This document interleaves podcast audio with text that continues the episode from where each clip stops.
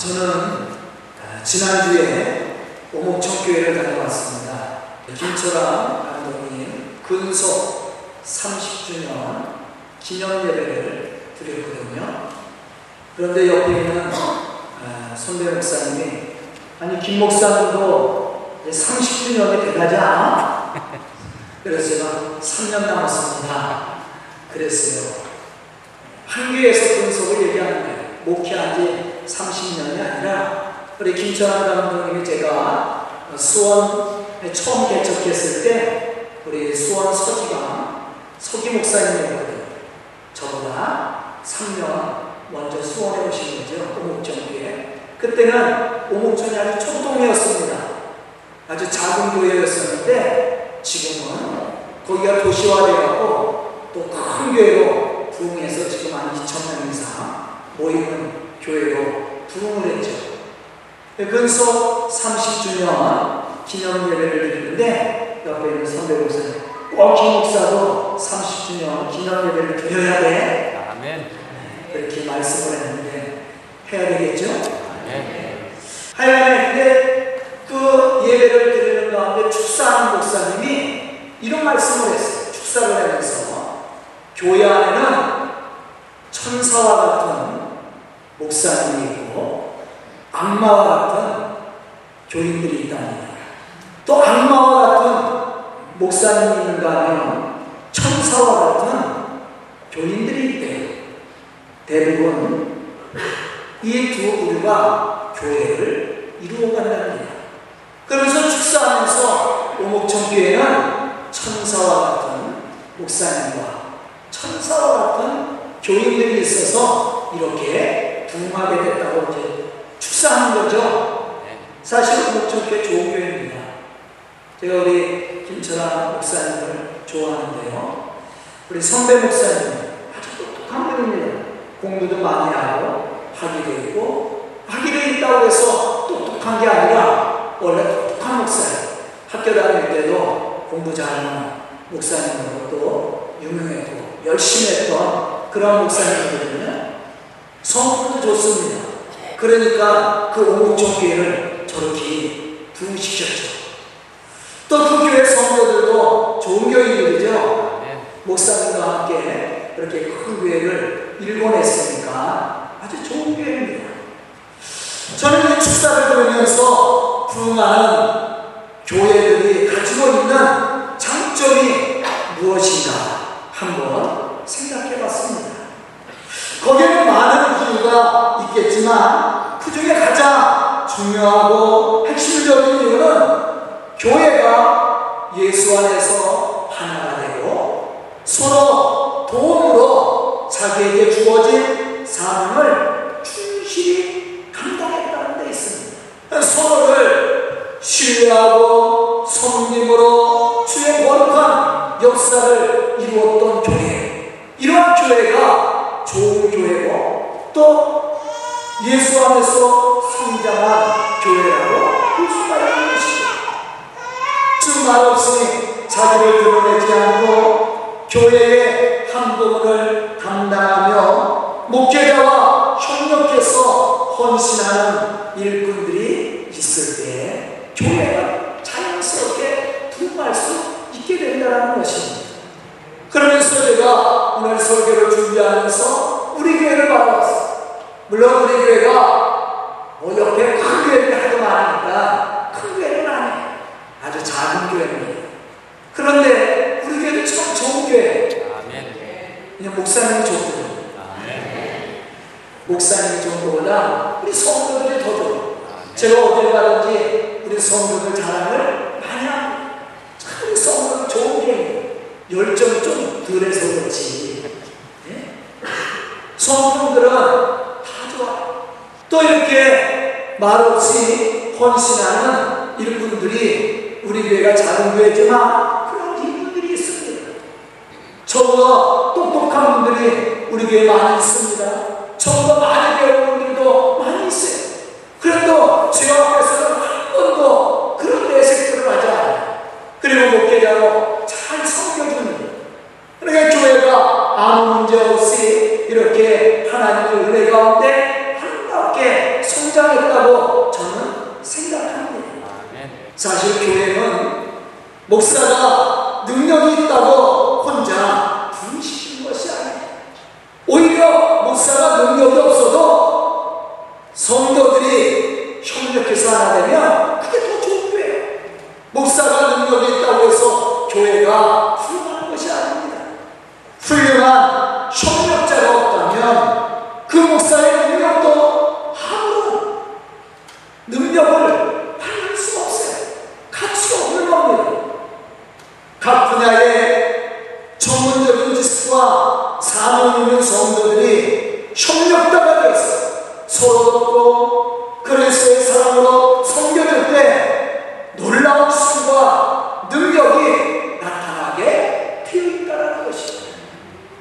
저는 우리 교회가 이러한 교회가 될 수 있기를 축복합니다. 아멘. 저와 우리 성도들이 합력해서 선을 이루어 하나님의 이 거룩한 역사를 함께 이루어갈 수 있기를 축복합니다. 아멘. 오늘 말씀을 듣는 우리 성도들에게도 이러한 협력자가 되어서 복음의 일을 감당하고 우리 서강교회를 함께 부흥시켜 나갈 수 있기를 축복합니다. 성경 속에서 보면 위대한 지도자, 바람직한 지도자상을 우리가 발견할 수가 있어요. 과연 그 사람들은 어떠한 사람들이었나? 성경이 말하는 위대한 지도자들은 자신을 겸손히 내려놓고 다른 사람을 섬겨줌으로 성공의 길로 인도했던 사람들이었다는 것을 우리가 발견할 수가 있어요. 자기가 성공하기 위해서 욕심을 부리는 것이 아니라 다른 사람을 성공의 길로 이끌어줄 수 있는 사람들, 헌신적인 사람들이죠. 이러한 사람들이 위대한 지도자들이었고 또한 성경 속에 나가는 나오는 위대한 축복의 사람들이었다는 것을 우리가 찾아볼 수가 있습니다. 이것은 성경적 개념으로 다시 말하면 섬기는 자죠. 즉, 종과 같이 다른 사람을 잘 섬겨주며 이해해주며 어떤 사람으로 협력하는 사람을 말하고 있습니다. 이러한 사람이 진정한 지도자요 하나님의 일꾼이었음을 우리는 발견할 수가 있습니다. 우리는 예수님의 모습 속에서도 찾아볼 수가 있죠. 마태복음 20장 28절에 보면 예수님은 이렇게 말씀하고 계십니다. 인자가 온 것은 섬김을 받으려 함이 아니라 도리어 섬기려 하고 자기 목숨을 많은 사람들의 대선물로 주려 하느니라. 오늘날 교회가 이와 같이 그리스도 안에서 섬김의 삶을 살고자 하는 사람들이 많으면 많을수록 그 교회는 교회로서 사명을 감당해 나갈 수 있으며 하나님을 영화롭게 하는 교회가 되고 또 풍부한 교회가 될 수 있게 된다는 것이죠. 사랑하는 성도 여러분, 우리가 모두 섬기는 자로 복음의 일을 감당해 나가는 믿음의 사람들로 세상을 나시고 또 우리 몸대교회를 부흥시킴으로 감당해 나가는 좋은 믿음의 일꾼들이 될 수 있기를 축복합니다. 아멘. 그럼 과연 오늘 말씀을 통해서 우리가 들어야 될 교훈이 무엇인가? 오늘 말씀을 보면 이와 같이 자신을 헌신하며 남을 섬겨주며 위로와 격려로 복음의 협력자로 교회를 부흥시켰던 믿음의 사람이 있습니다. 그분이 바로 바나바죠. 과연 바나바는 사명을 감당했습니까? 첫째로 자신을 헌신하여 섬김으로 사명을 감당했습니다. 우리가 교회의 일꾼이 된다는 것은.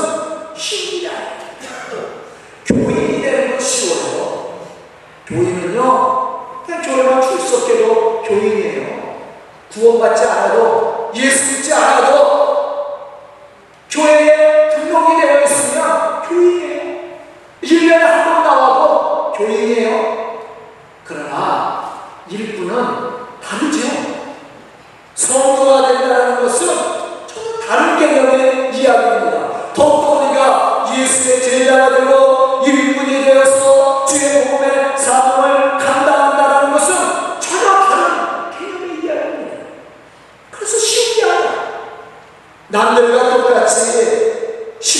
생활에서는 좋은 이름분이 될 수가 없습니다. 더 많은 실생을 감당할 수 있는 헌신적인 신앙생활과 기도생활이 있을 때 우리가 주의 이름으로 그 사명을 감당해 나갈 수 있는 겁니다. 사도행전 4장 36절부터 37절에 보면 바나바에 대해서 이렇게 소개하고 있습니다. 구부로에서 난 레위족 사람이 있으니 이름은 요셉이라.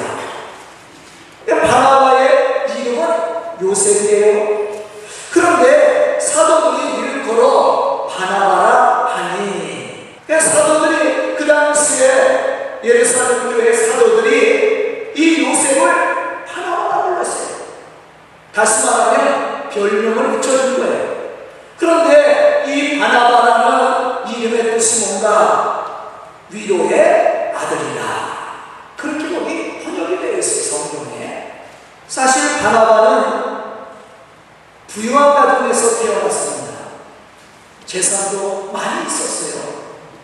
그래서 사도행전 4장 37절에 보면 그는 밭이 있음에 팔아 값을 그 예루살렘에 있는 지도자 사도들 앞에 두었다 바쳤다라는 거죠. 이렇게 말하면 헌신적인 사람이었을 뿐만 아니라 사도들이 별명을 붙여준 것처럼 다른 사람에게 용기를 주고 위로를 주므로 숨기는 사람이었다는 거예요. 여기서 바나바라는 이름의 뜻은 위로의 아들이라고 했죠. 그 원래의 뜻은 권위자라는 뜻을 가지고 있습니다. 이 말은 권위를 내세우는 사람이 아니라 공고하고 위로하는 자, 경륜자라는 뜻이에요. 그러니까 사람들이 이 바나바의 신앙적인 모습을 보고 별명을 붙여줬는데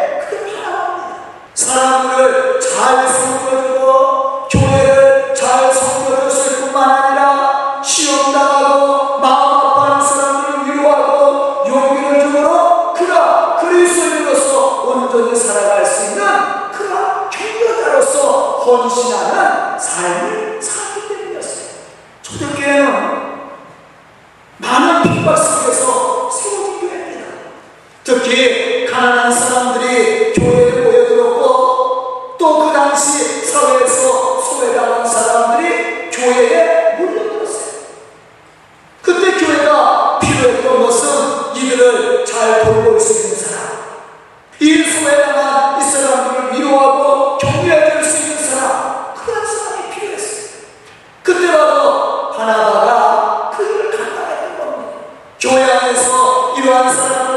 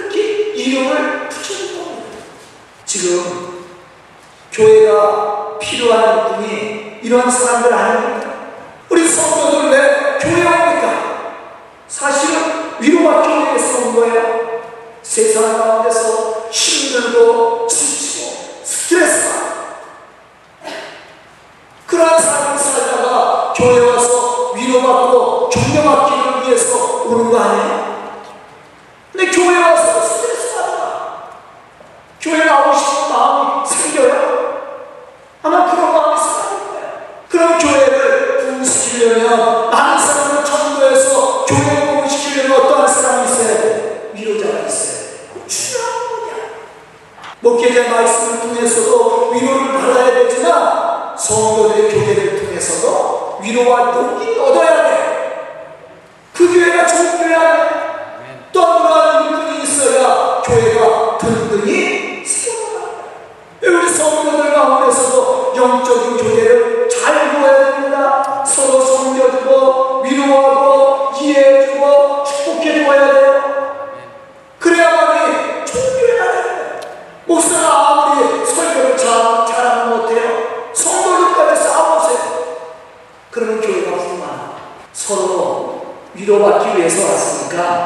서로를 이해해주고 위로해줘야 돼요. 그게 교회의 모습이야. 그런데 그 일을 누가 잘했냐면 바나바가 잘했다. 그래서 예루살렘 교회가 부흥하는데 그 역할을 이 바나바와 같은 이러한 사람들이 감당함으로 교회가 부흥하게 되었다는 거예요.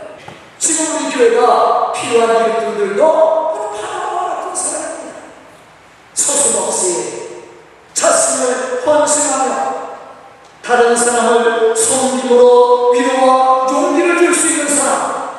이 사람이 하나바와 같이 하나님의 교회를 성장시키고 필요의 일꾼입니다.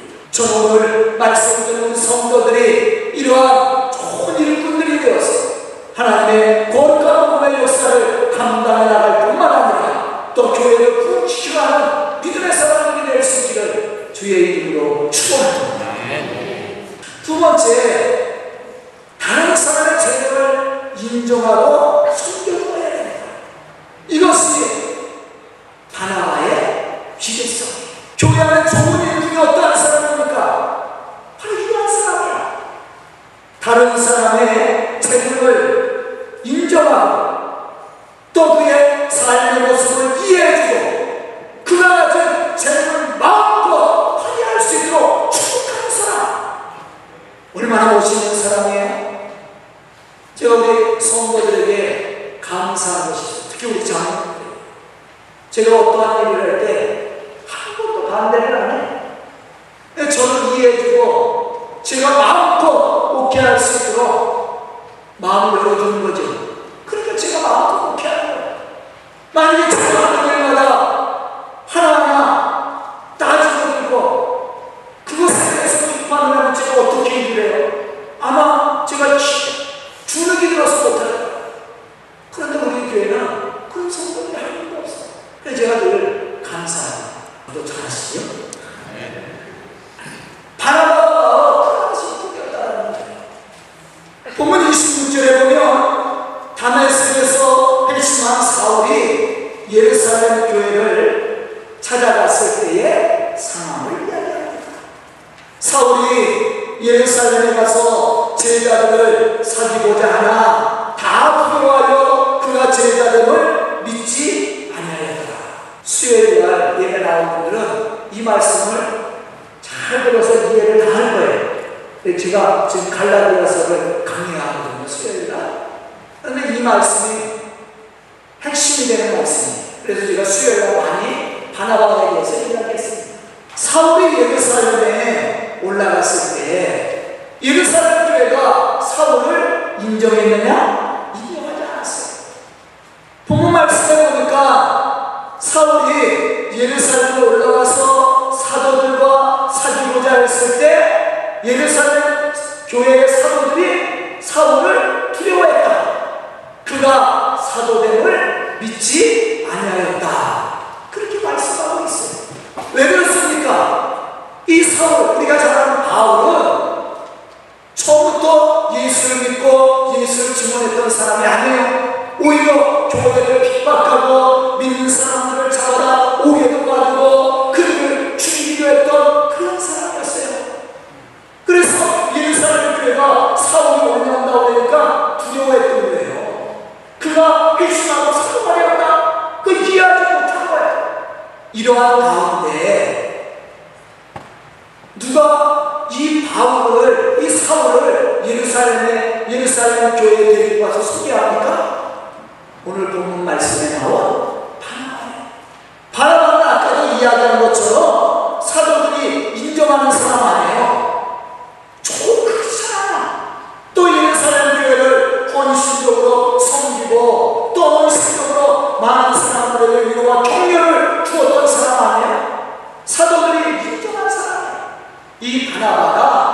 사울을 데리고 예루살렘 교회에 가는 거예요.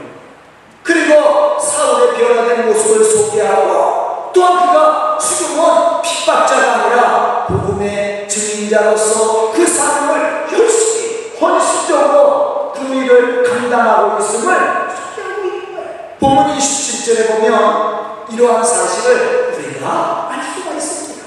바나바가 데리고 사도들에게 가서 그가 길에서 어떻게 주를 보았는지와 주께서 우리에게 말씀하신 일과 다메섹에서가 어떻게 예수 이름으로 담대히 말하였는지를 전합니다. 누가 데리고 갔어요? 바나바가 사울을 데리고 예루살렘 교회에 간 거예요. 그리고 바나바가 사울을 수리하는 거예요.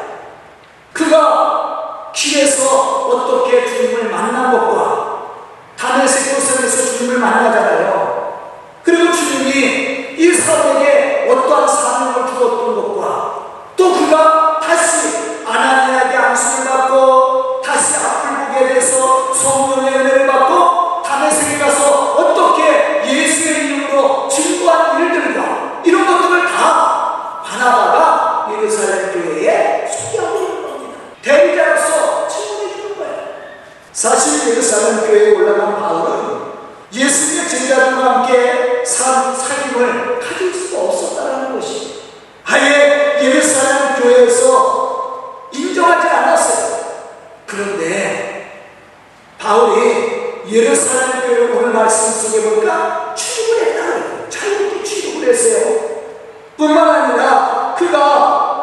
사도들과 사귐을 갖고 더 나아가서 복음의 사명을 능력 있게 감당할 수 있었습니다.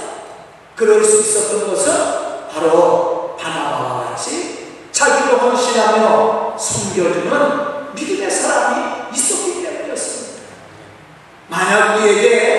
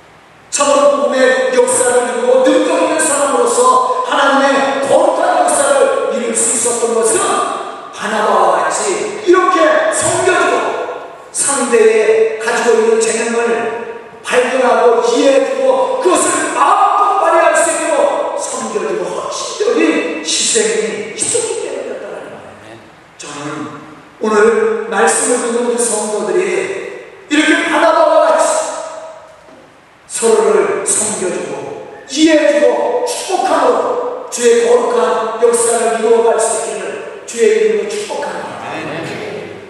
세 번째, 겸손히 자신을 낮추고 다른 사람을 높여 세워줌으로 섬겨준다는 이것이 바로 하나님의 교회를 부르시기는 믿음의 사람이었습니다.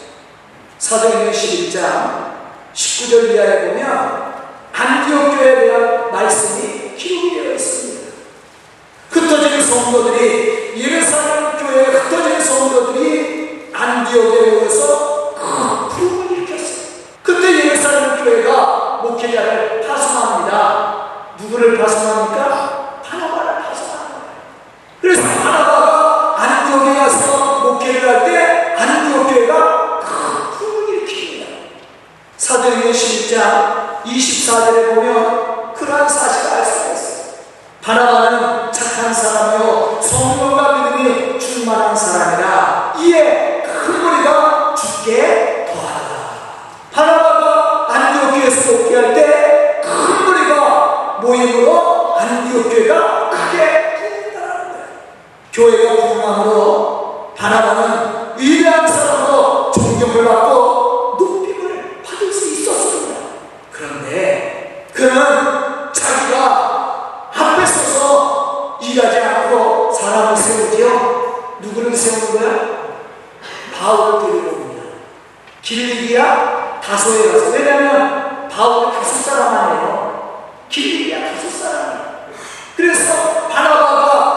다소에 가서 누구를 데리고 오냐면 바울을 데려가요.